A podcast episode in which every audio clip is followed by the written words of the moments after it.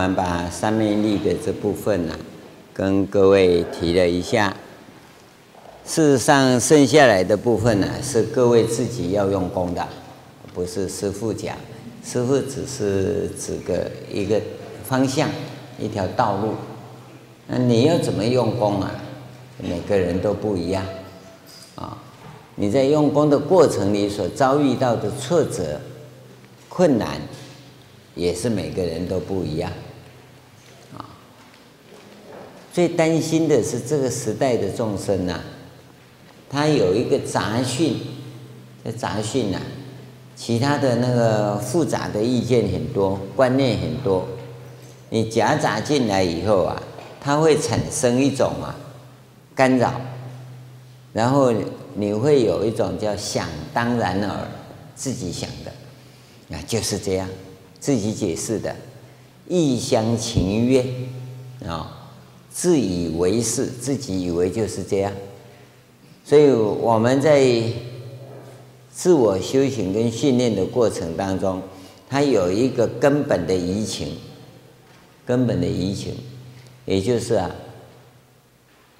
我这样做对吗？我这样想对吗？佛陀的意思是这样吗？那不是问人家，啊，问人家，人家一定说对。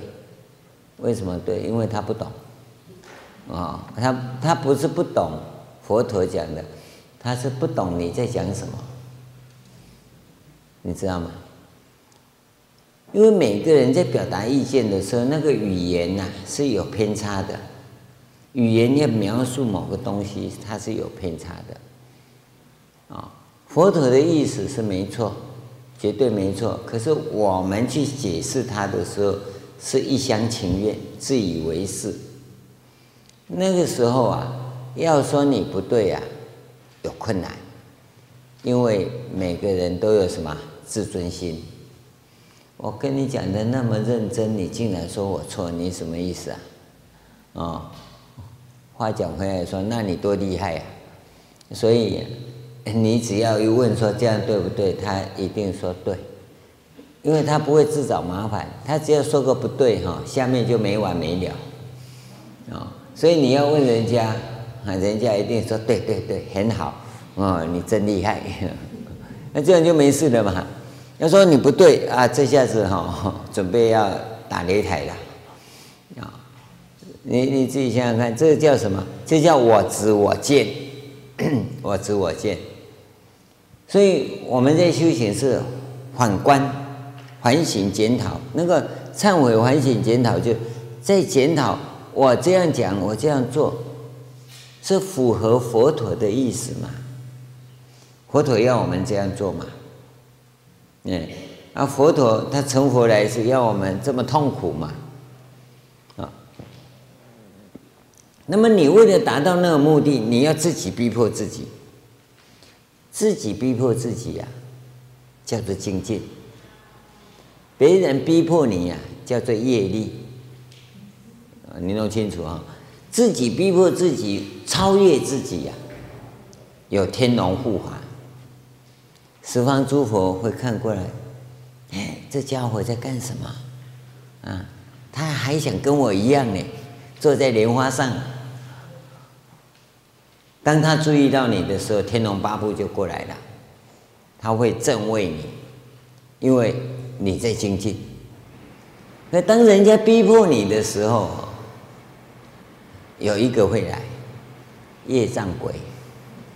你看，我你为什么要人家逼迫啊？那就业障鬼来了嘛，对不对？所以修行啊，只有自己要求自己啊。所以我们说，你到达了。成功了，那你要什么？要要求证，真的成功吗？求证完以后要验证，是真的吗？哦，求证以后验证也没问题，你就要再超越，不能停在那里啊，停在那里没用，记得吗？赵州老和尚啊，这个很有名的，他也是活到一百二十几岁啊，赵州老和尚啊。他到八十岁还在行脚啊，哦，我们台湾有个人叫张群呐，张群说：“人生七十才开始啊，他太小了。”赵州老和尚八十才开始，八十岁以前到处行脚。有一年，听说啊，五台山下有个老老太太，二十年就开悟了，二十年前就开悟了。然后他就问说：“怎么开悟？”你问他，他那那那那那，你一问他，他那那那那，啊，他二十年前，对啊，那现在呢？是啊，我上次去问他，他还那那那那讲不清楚，啊，这样叫开悟啊？赵州说：“带我去看看。”嗯，他去看了一下，哦，是二十年前开悟，二十年来没进步，有啊，你要留意到这一点了。二十年前开悟没错，可是二十年来都没进步，这是什么？那个开悟啊，就好像本来在地狱啊，现在爬出来到人道来了。可二十年来你应该上天去没去啊？应该出三界你没去啊？你只是进一步比别人高一阶而已。那这种进步没有用，所以我们叫做无尽的超越。验证没错，你就要超越它。你才会再更进步，然后无尽的超越，超越，超越，超越，超越以后是对的，又要再求证，求证完再验证，验证完再超越，这样的生命呢、才会到达止于至善，这样的生命才会到达全真、纯真啊、全美的境界，要不然停在那半吊子的地方哦。只是比别人好一点而已，这个不是学佛的目标。学佛的目标啊，要一再的超越，一再的超越，这是个关键啊！我相信我们大家在这努力的过程里呀，应该要有这样的一个基本精神，这是一个。第二个，我们刚才谈的这个三昧力的形成啊，是可以这样做，但是呢，假如你要完成啊，需要有个基础，这个基础叫禅观的基础，而禅观呢，本身是佛陀所传给我们呐最重要的一项遗产，啊，它可以让我们出三界，是整个禅观。那么它分两个部分，一个是技术面的部分，禅定；一个是工程面的部分，我们叫做界分别观。啊，净分别观，昨天大概跟各位谈一下，我们是从四念处着手。传统的原始佛教啊，是从地水火风空四六六界开始着手。那我们不从那边来啊，我们在做指导，我们还原禅的指导啊，直接从四念处下手，别相念处、总相念处。总相念处就四念处选一个，一切你所接触的，统归为无常，或苦，或不净，或无我都可以。但是你别相念处要先训练，这个训练呢、是让你去体验三法身的生命状态，三嗯三法印的生命状态。只有体验到三法印的生命状态的存在，你才有可能感受到生命的永恒性。现在的生命呢、是不永恒的，啊，随时啊就会完蛋的，啊，这个生命是很麻烦，你死了还要火化，啊，不火化还要喂虫，对不对？喂虫还很麻烦，还有一个大棺材，啊。那火化以后啊，用个小坛子就可以了。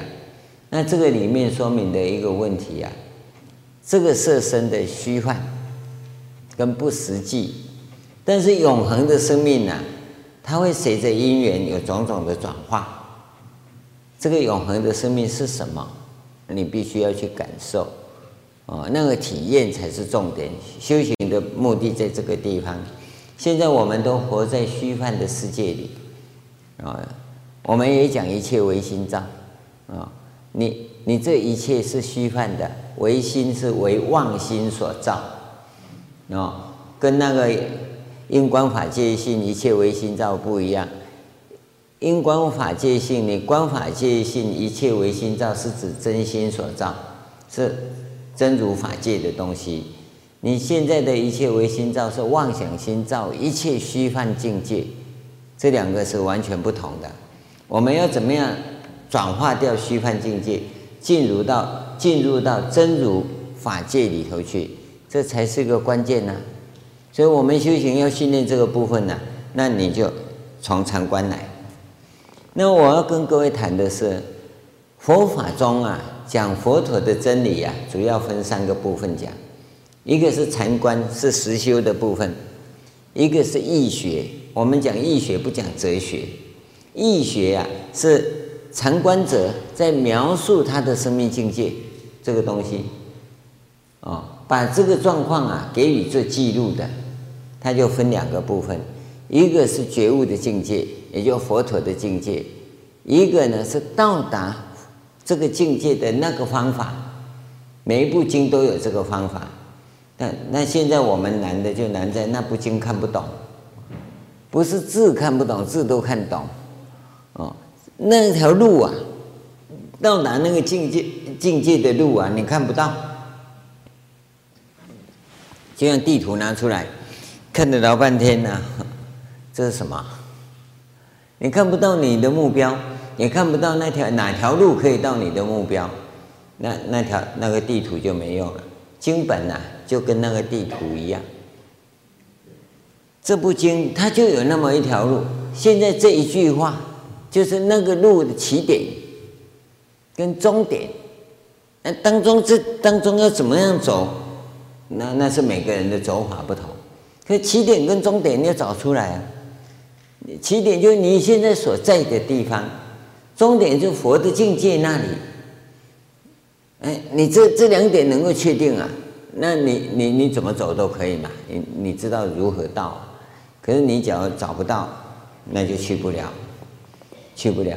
所以我们发现，我相信各位都是很认真的同修，每天都在做功课，做得很高兴。高兴什么？高兴到不了，那么？因为你也不知道去哪里呀。啊，我我天天诵地藏经，诵地藏经干嘛？诵地藏经要成佛啊？怎么成佛？我怎么知道？那 师傅说诵地藏经会成佛啊？那就这样啊啊！啊，送地藏经要怎么成佛？你问我，我问谁啊？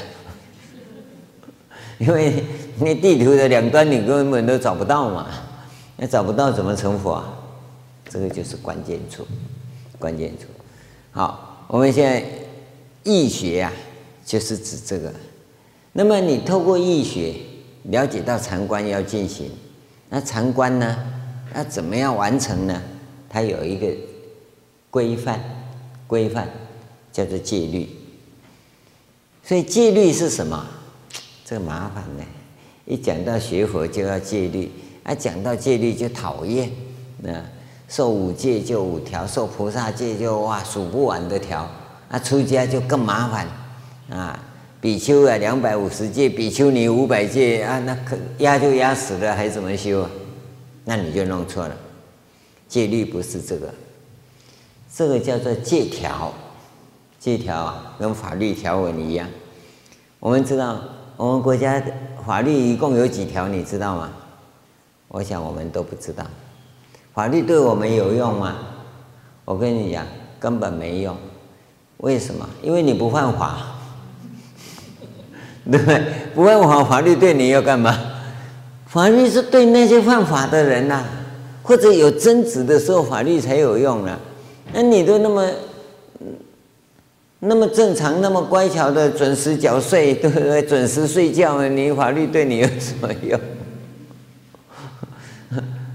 所以你要留意到这一点呢、啊。法律是对那出了事情的人才有法律啊，我们根本不出事，你有什么法律？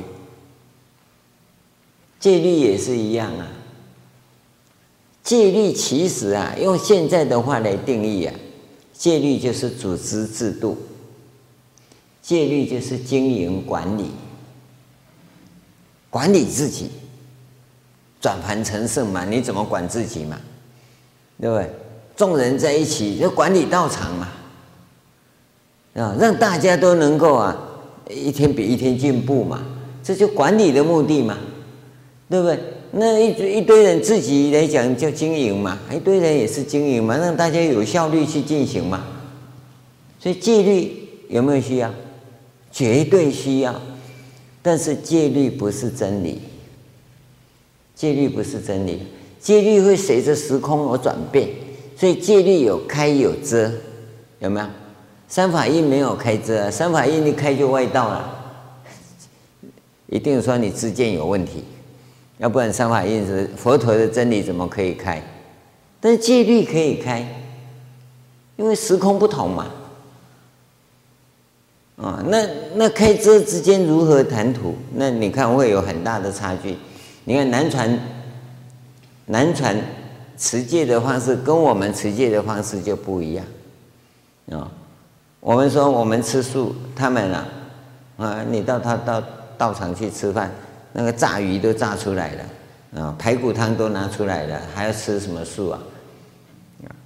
啊，一看，嗯，哎，哎，这好像是台湾那种素鱼呀，啊，结果不是素鱼，是真鱼呀。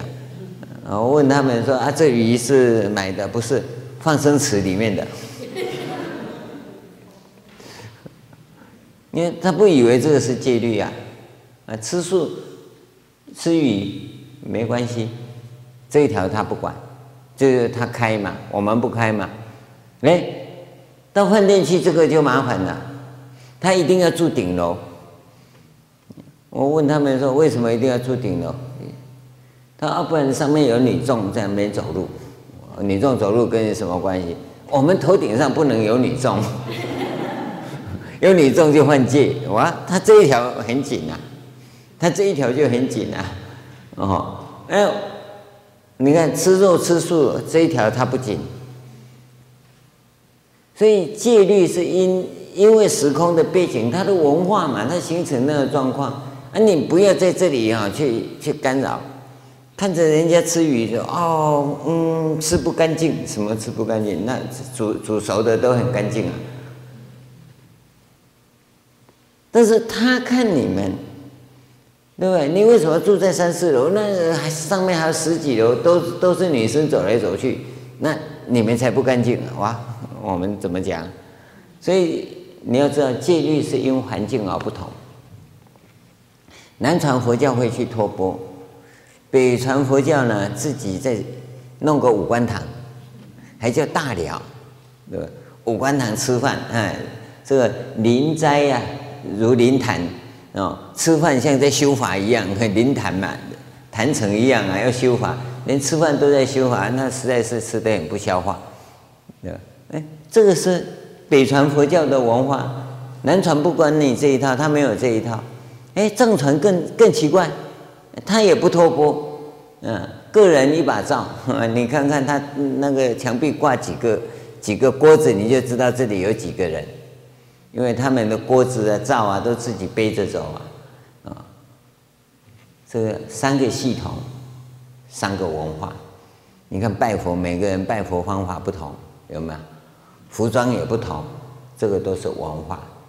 所以文化呢，它有开遮吃饭，但不管怎么样，这一套文化它的管理系统管理很好，管理僧众、管理修行者、管理僧团，还有管理信众，它管理的很好，那就好了。这没有对不对啊？不出事就好啊！所以戒律啊是倾向于管理，让这一群人呐、啊、都能够生命品质提升啊，多修福报、修善业、修白业，不要修黑夜、修修修恶业啊！他他这个戒律啊是倾向这边。那禅观呢，才是我们真要修行的啊。你禅观就包括禅净律密都算了啊，经教也有一种修法啊，经教的修法是比较特殊啦啊。那你现在从禅观来讲，如何达到自心一处啊，让你的心灵频率稳定，不会有激烈的波动啊，这个是一个关键。所以你念佛，你懂得怎么念，就让你的心情啊，俗话讲叫心情啊。很稳定，不会大起大落，随着外面的环境不会有波动，那你就算达到目的了。那么在达到这个心灵频率的稳定以外呢，你你需要有一些心理建设，我们叫灵性的建设，不是单纯的心理建设，那就是对法身的体验，这个这个心灵性的建设要有。那灵性这个东西跟现在社会上讲的心理呀不太一样，心理啊。我的感觉是始终很冷淡，心理分析啊太过冷漠，不够热情。灵性里头啊，它有一股热情，哦，它不是只有心理的这种状态，它它的一一种生命存在的一种，我们叫火候啊，哦，它有那种情况。所以越有灵性的人啊，他越自在；越有灵性的人与人相处啊，那越好相处，哦。那通达心理的人呐、可能会很会算计，很会算计啊。因为心里我知道你在想什么，会有这种情况。灵性不是管你想什么的问题，而是一种人性的、人性的交融，人性的交融。所以谈灵性一定会谈到人性，啊，而人性的这个问题不是讲人的权利问题，所以那个就变成人权了。所以讲人权的时候，常常有人在操作，人性是不能操作的，人性、人文，啊、这个是很重要的。这、这、这个加起来就是一种什么？一种灵性，一种灵性。所以以人为主、人为根本的一种考虑，这个考虑是很纯化的、很纯的，它没有任何的功利在里面。这这一点是很重要。我们现在常常忽略这一点，所以修行人假如对人人性不够了解的话，是很难说怎么修行的。所以我们说人性不能扭曲，人性扭曲的五大人格性哈，你就不健全。这个人性一扭曲以后，他修行啊会特别精进。为什么？他在社会上啊被人排斥了，社会所不容嘛，那进到啊。这个修行，不管哪个宗教来修行啊，他都会以为、自以为啊，神啊、佛啊、菩萨特别眷顾他，所以啊，他会产生一种大脑里头内分泌失调，因此啊，他会特别精进。这一精进呢、啊，脑神经就分裂，所以他会天天看到佛菩萨跟他讲话，或者他的上帝跟他讲话，那会。给他什么启示啊，等等啊，那这种情况就完蛋了。就我们讲，男的成魔啊，女的成精啊，啊，那个那些魔是怎么来的？就这样来的。所以我们一直强调说，人性不可扭曲啊，这是非常重要的一个情况。那么禅观在进行的时候，我们要谈到这个问题，因为我我们明天再弄个那投影机啊，我把那图表跟各位讲说。你怎么看？怎么进行？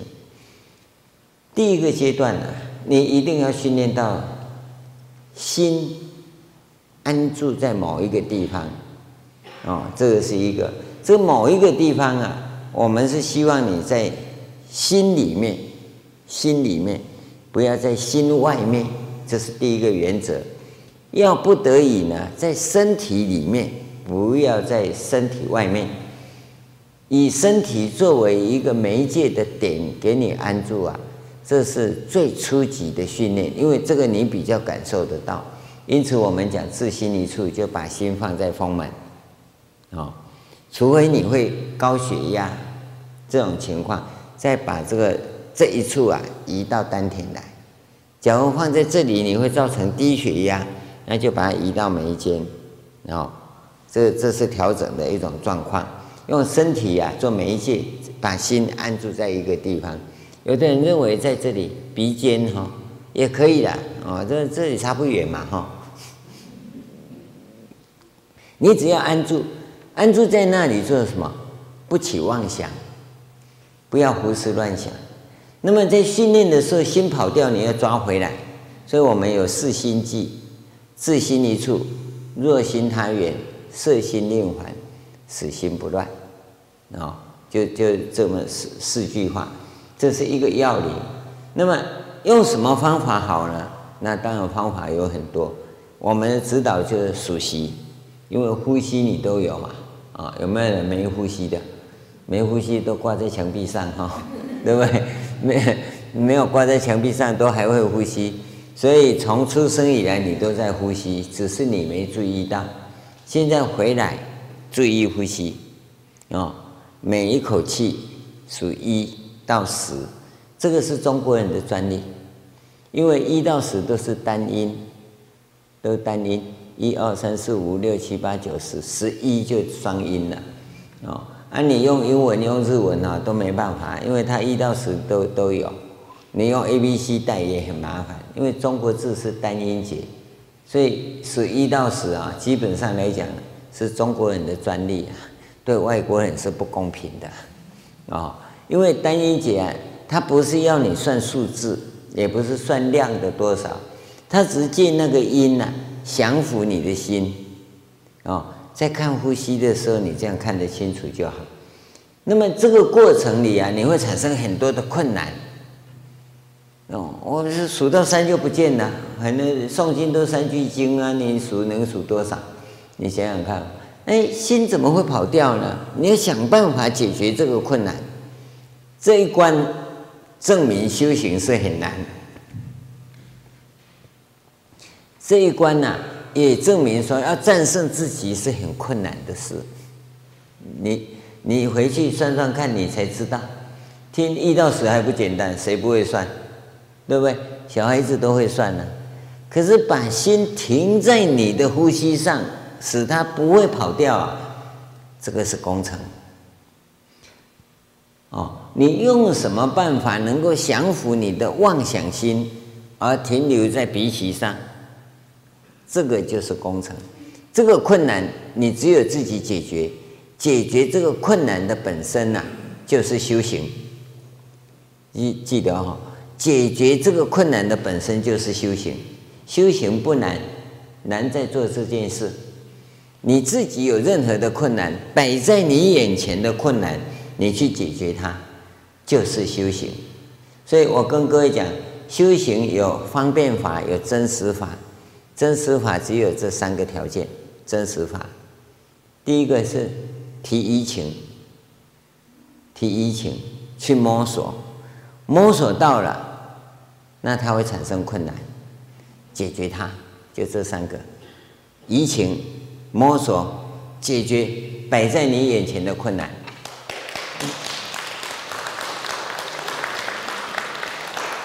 其他都是媒介。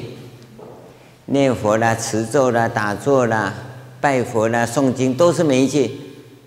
你已经摸索到这里了，对，摸索到这里，依情带着诵经。为什么一诵就三句经？对不对？三句经没功德啊。那你要怎么样把心安住在经本上面呢？这就是你的困难嘛。你就想办法去解决它，这个就是修行啊，就是修行啊。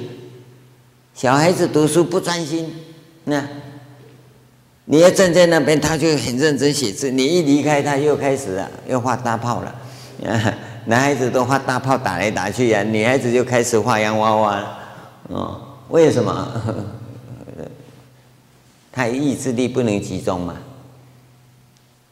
那小孩子没办法修行，是这个原因。你现在想修行，你就解决你的问题。心不能摆在这上面，那你要想办法去摆平它。一到十没办法算下去，一个钟头啊，当然不是一到十，那就简单了嘛。哦，一个钟头内啊，啊一直算一到十，一到十啊，那你有困难吧？啊啊，困难，想办法解决它，这个就是修行。这一关过了以后的风浪啊，其实就不大了。因为这一关是最难，就好像游泳哦，看到水啊你就怕了，那怎么怎么游啊？你要丢到里面去嘛？啊，你说闭着把叫人家丢下去，那麻烦了。你要想办法下水啊。可你一个到游泳池边看到水啊，你你都吓昏了，那你就别学了，你永远都不会。那你要下去嘛？当你有办法下去，把基本的浮沉的换气的这一个弄好啊，那其他的其实简单嘛。有的快与不快，我又不参加奥运比赛嘛，那有什么关系？对不对？所以这一个第一个困难你一定要解决。这个困难不解决，别想修禅定。因为这个困难过了，稳定了一个钟头里面，大概心会跑掉，又会抓回来，跑掉抓回来。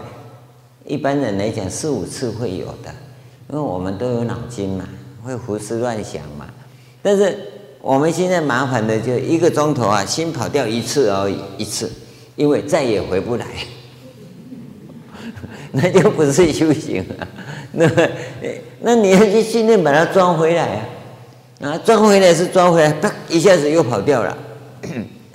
那你一直要把这回来安住在这上面的时间一直延长，一直延长，延长到一个钟头里头哈，它偶尔会会有一点晃动，那就算完成了。哦，那一个钟头三五次啊是很正常的，那不要紧。到那时候我们就要进一阶，第二个部分，第三个部分，啊、哦。一直到一心不乱，念佛人叫一心不乱，我们叫自心一处，把心安住在那个地方，也不数了，但是心就是停在那里。那这个时候有三个条件出现，第一个是安住在那里，第二个呢要很轻松，很轻松，哦，这个轻松的时候，大概你所有的疾病，所有的疾病，通通会好，通通会好。啊什么病都会好，你放心了，你的命运是完全改变了，开始改变了，哦。那么在这个时候呢，第三个条件就是六根门头啊，哦，眼耳鼻舌身意啊，要完全开放。只要你有一个地方锁住啊，就是没轻松的。那你就打坐，全部打开，任何的沉进来啊，你都会很清楚。你要知道，我们在训练自心一处的时候。任何的沉静啊，那个沉静叫综合沉静，叫妄想。哦，那妄想是综合综合法尘呐，综合法尘你通通要不理它。但是到这个时候叫做参禅金三角三个条件，自心一处，这个放轻松，然后六根门头全部打开，这个三个条件具足以后呢，你会出现的就不是综合法尘的妄想。而是啊，某一种境界产生，那个境界啊是单一沉静，单一沉静你要去捕捉它，你会看到哈，那个沉静啊如何被无名捕捉。这个时候你的根呢在外，在后面是 stand by，那无名怎么捕捉沉静变成你的概念？你看得很清楚的时候，正出果，记得啊，这时候就。正出果哈，七次来往天上人间，你就证阿罗汉了。那你再更进一步看，那个概念是由八四四啊所构成的。八四四是大脑记忆的最小单位，在过去大脑就没有用了。哦，那这个八四四啊是什么东西构成的？你看得清楚啊？正二果。哦。那个地方我把它取名叫做五蕴识，五蕴识大脑就没办法记忆了，那二果才能看得到。那无意识是什么构成的？你看得到？正三果，哦，就色受想行识绕一圈就叫无意识，要无量个无意识才构成八识识，八识识大脑才可以记忆。那能够记八识识的人哈，大概是现在的 Hawking 还是？爱因斯坦这种人，牛顿这种人才看得到，像你我他还看不到哦。八十四，你不要以为说我说大脑能记你就能记，你记不到，你记的哈大概都是很复杂的概念，还不是单一概念。哦，那么在这个时候啊，你看到五蕴的流转一圈很清楚的时候，你就破我执，证七性位。你能够把它停在进来第一念那边，不要无明，你不要去捕捉它，停住，那叫破无明。九性位，这个时候我执法执都破。我我讲是比较快啊，好像用念的哈，要做到这里哈，各位要燃烧掉很多脂肪啊，你要完全放轻松。对于那沉进来的捕捉状况，这个都不是用语言所能讲的啊，这是叫渐修的方法。我们在这里有一套完整的这种指导方法。那你在实修的过程里如何这样走进去？这是一个关键性的修法。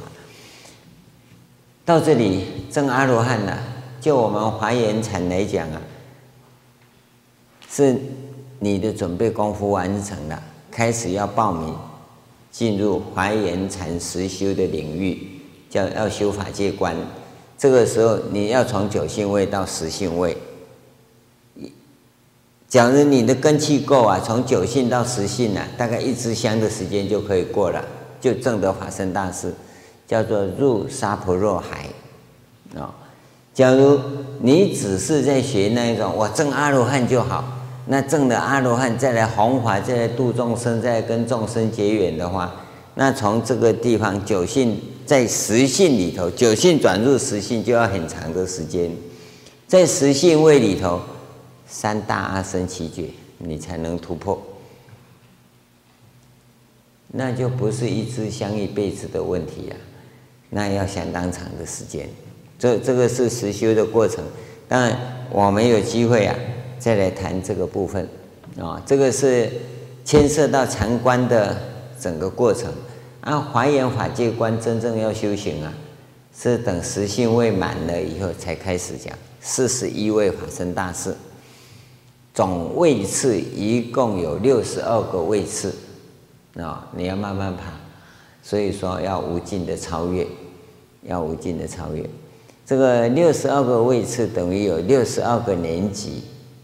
啊现在我们小孩子读书十二年了而已，啊，那这个是六十二个位次，每一个位次啊，时间不等，有的人一支香啊可以杀十个位次过去，啊啊，有的人呢、好几辈子啊，一个位置还没爬过去啊，这个都是根气跟修学指导有关啊。我们很简单的把这部分呢、跟各位谈了。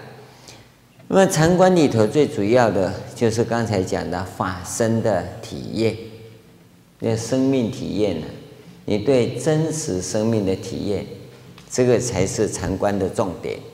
所以这个体验我们叫生命观境现前。生命观境是什么？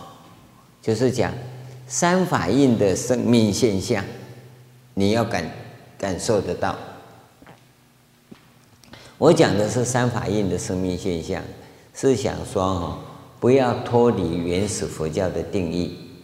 当然，你讲法身的生命现象也可以，你讲空性的生命现象也可以，这不反对，这是都指同样的东西。但是为什么要讲三法印呢？是希望各位啊不要忽略了，说我们讲大乘佛教、讲华严、讲一乘佛教，那把原始佛教的东西都忘得一干二净。啊、哦，这是不要忘本啊、是这样的意义。那么这个里头啊，生命关境的体验啊，等等啊，这又又是另外的一种状况。等到我们有机会真正禅修实修的时候，再来谈这个部分。那么易学呢？易学牵涉到历史上的问题。我们现在一般讲的佛教史啊，尤其是佛教思想史啊。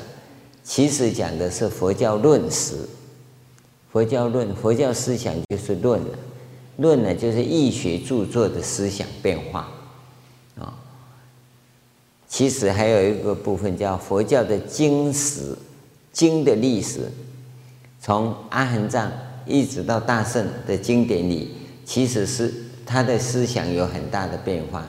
为什么有这种变化？这是禅观史的变化。因为禅观有它的历史，佛陀时的时代在教的，你知道吗？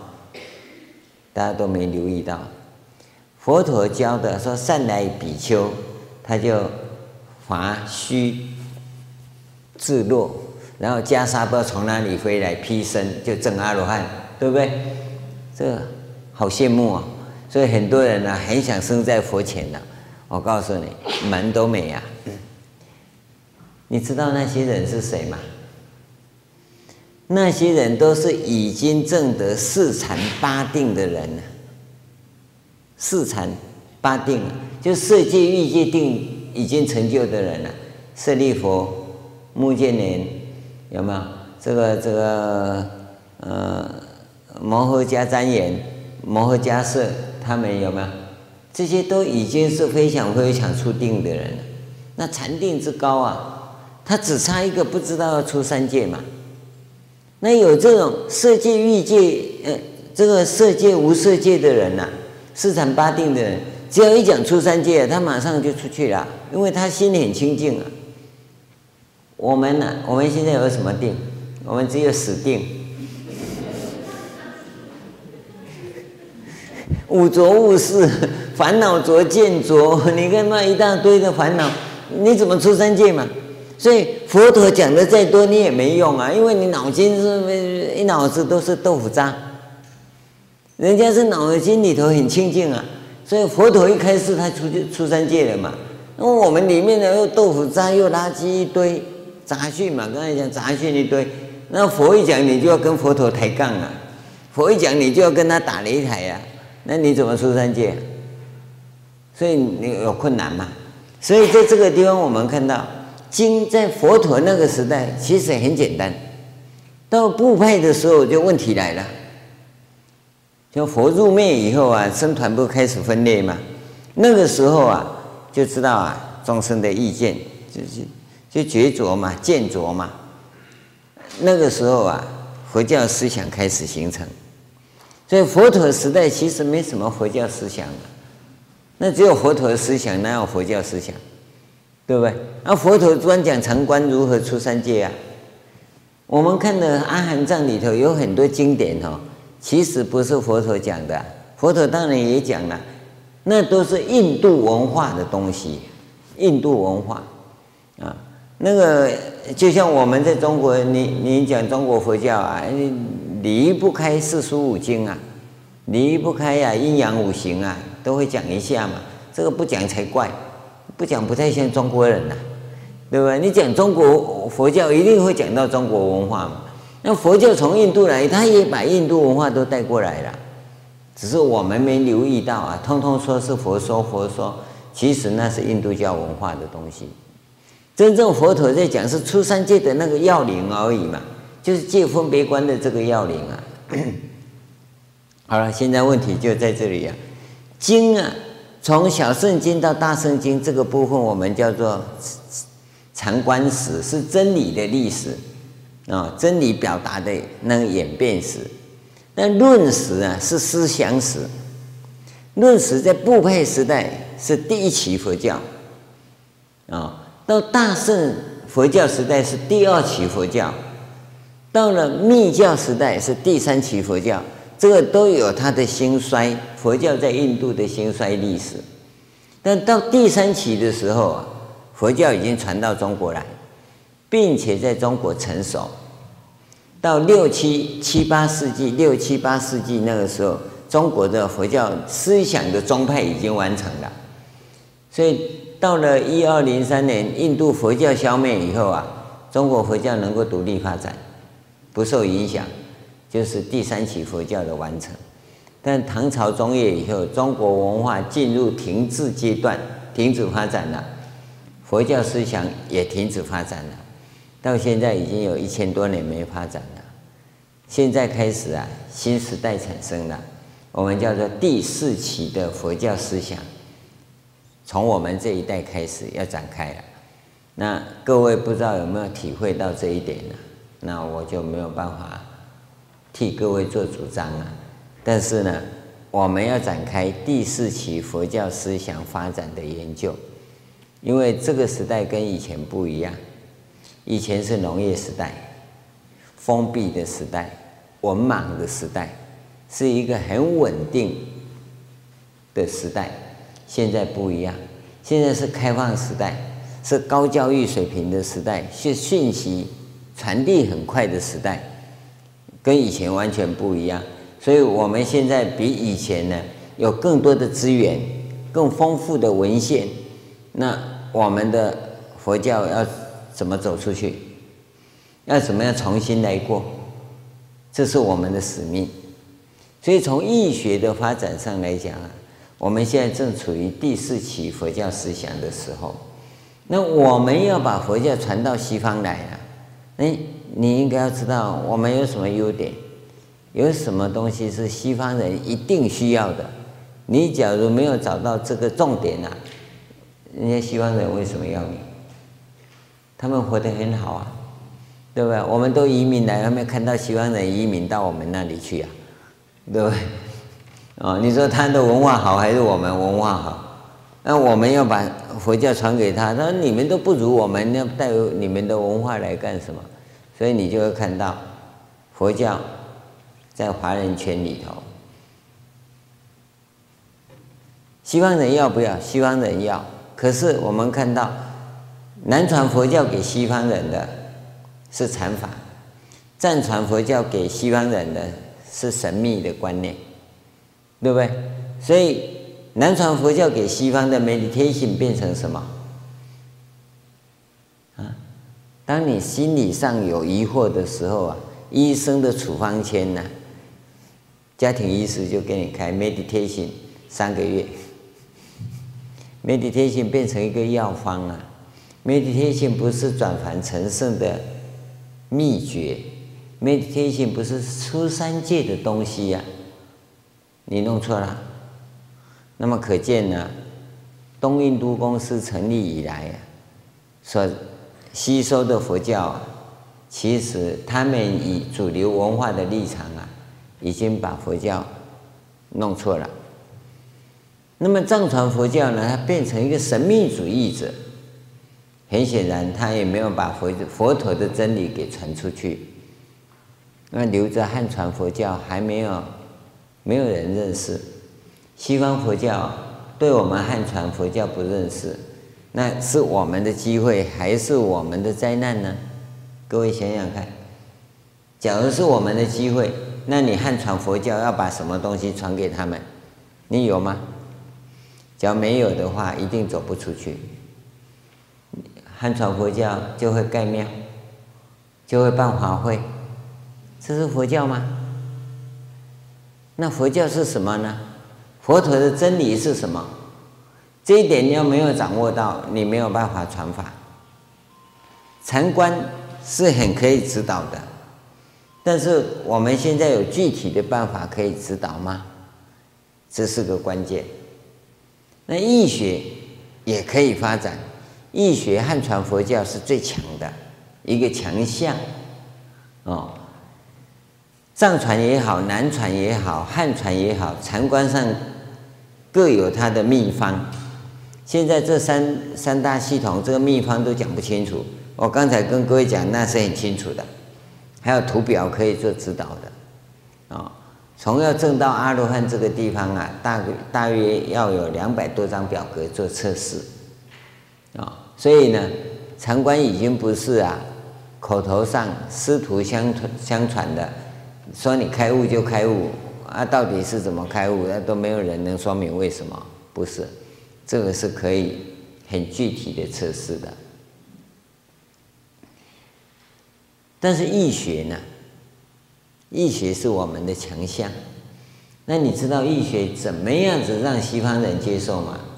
我要告诉各位，弘法西方啊，叛教为先。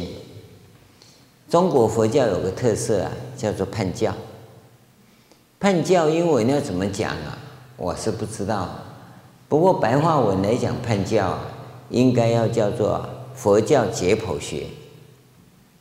佛陀佛陀所讲的真理呀、啊，可以解剖开来。哦，解剖啊，是绝对理性、公正又客观的一个学门。就把佛陀所讲的全部打开，然后呢？以西方人，因为这些东西啊，在中国已经重整过一遍。中国唐朝的时候，智者大师跟跟贤首大师啊，他们做了这个工程。显首判教分藏通北远四教，显首大师分小史中顿圆五教。他们架构的那一套解剖跟重组的这个方法，现在西方人是最需要的，因为西方人他冷静，他理性，他客观，那么可以完全用科学的方法，可以重新解剖开来，然后用他的方法再重组起来，成为西方所需要的。今天加拿大要的佛教。是要在这个基础上建立的佛教，不是把中国佛教带来，也不是把西藏佛教带来，也不是把南传佛教带来。那里头有一大堆的文化在里面，这里的人不需要，因为这个地区是一个很强势的主流文化地区，它有它自己的文化。我们是要把佛陀的真理拿过来，用他自己的文化贴上去，他会成为他当地的佛教。到澳洲、到欧洲也一样，把他们的文化跟佛陀的真理结合就好。我们不要把文化这种东西带过来。谁说一定要穿这套服装？不一定嘛，他们有他们的服装要穿呢、形成他的特色就好了。那是他的文化的问题嘛，对不对？但是你最终要给他是佛陀的真理呀、那佛陀的真理呢？他一定要求证呢。他求证呢，他就要解剖。他把佛陀的东西完全分析出来嘛，让他分析嘛。基督教有些东西是不能问的，上帝为什么要创造？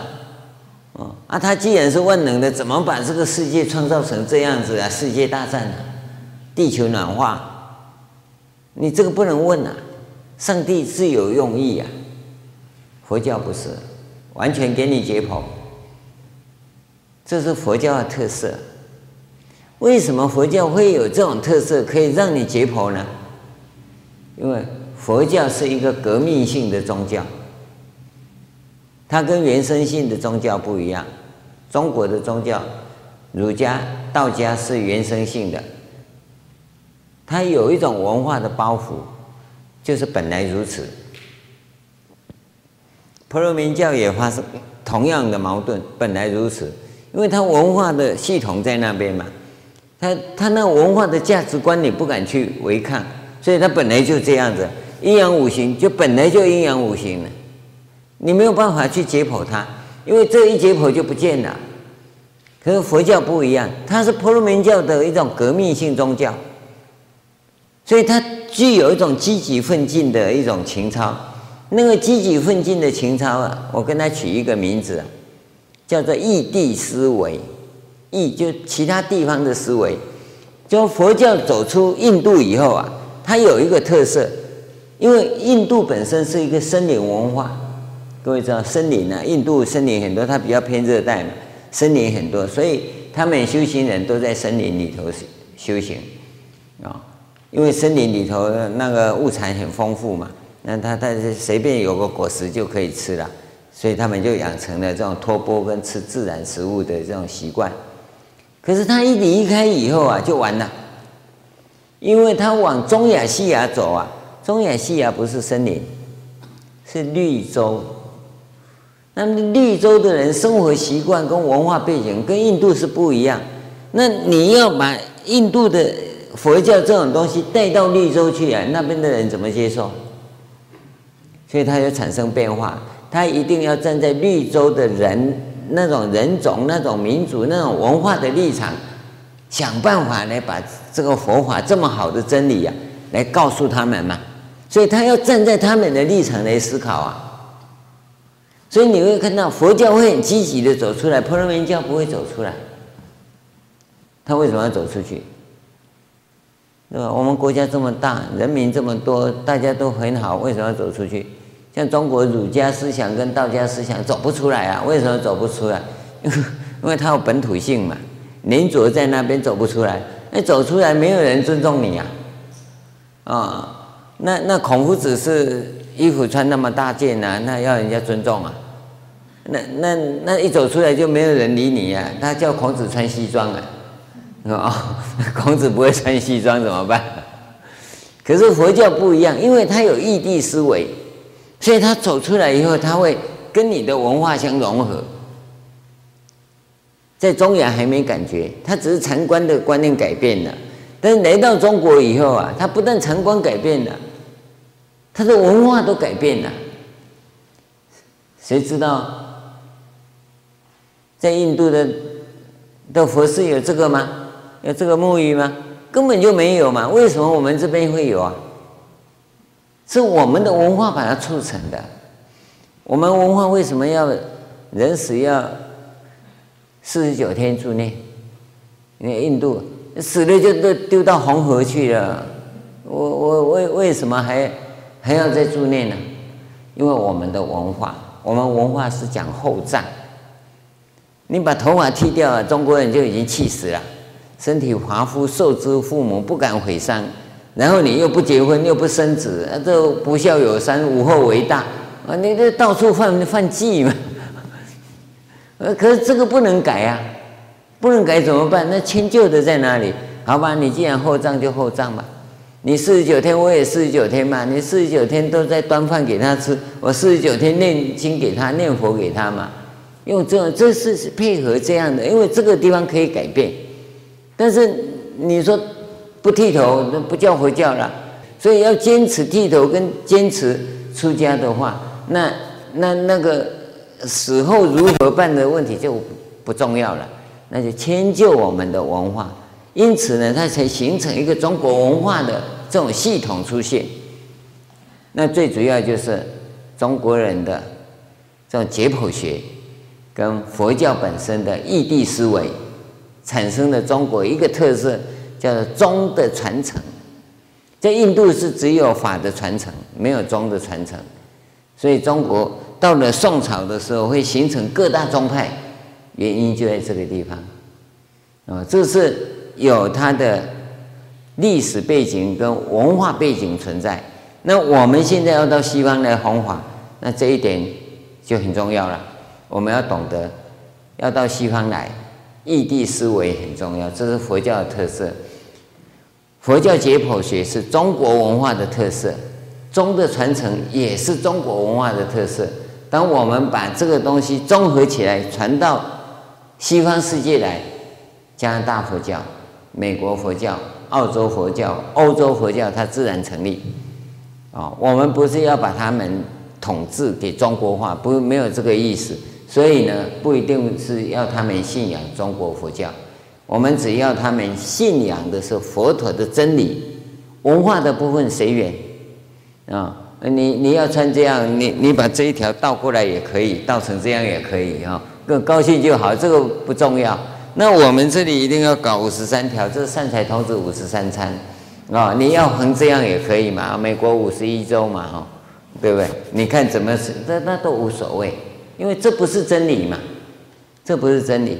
真理的部分让他接受，他的生命能改善，这世界能祥和，这样就好了。哦，那用什么方法？那文化不是重点，这个是我们在谈论的部分。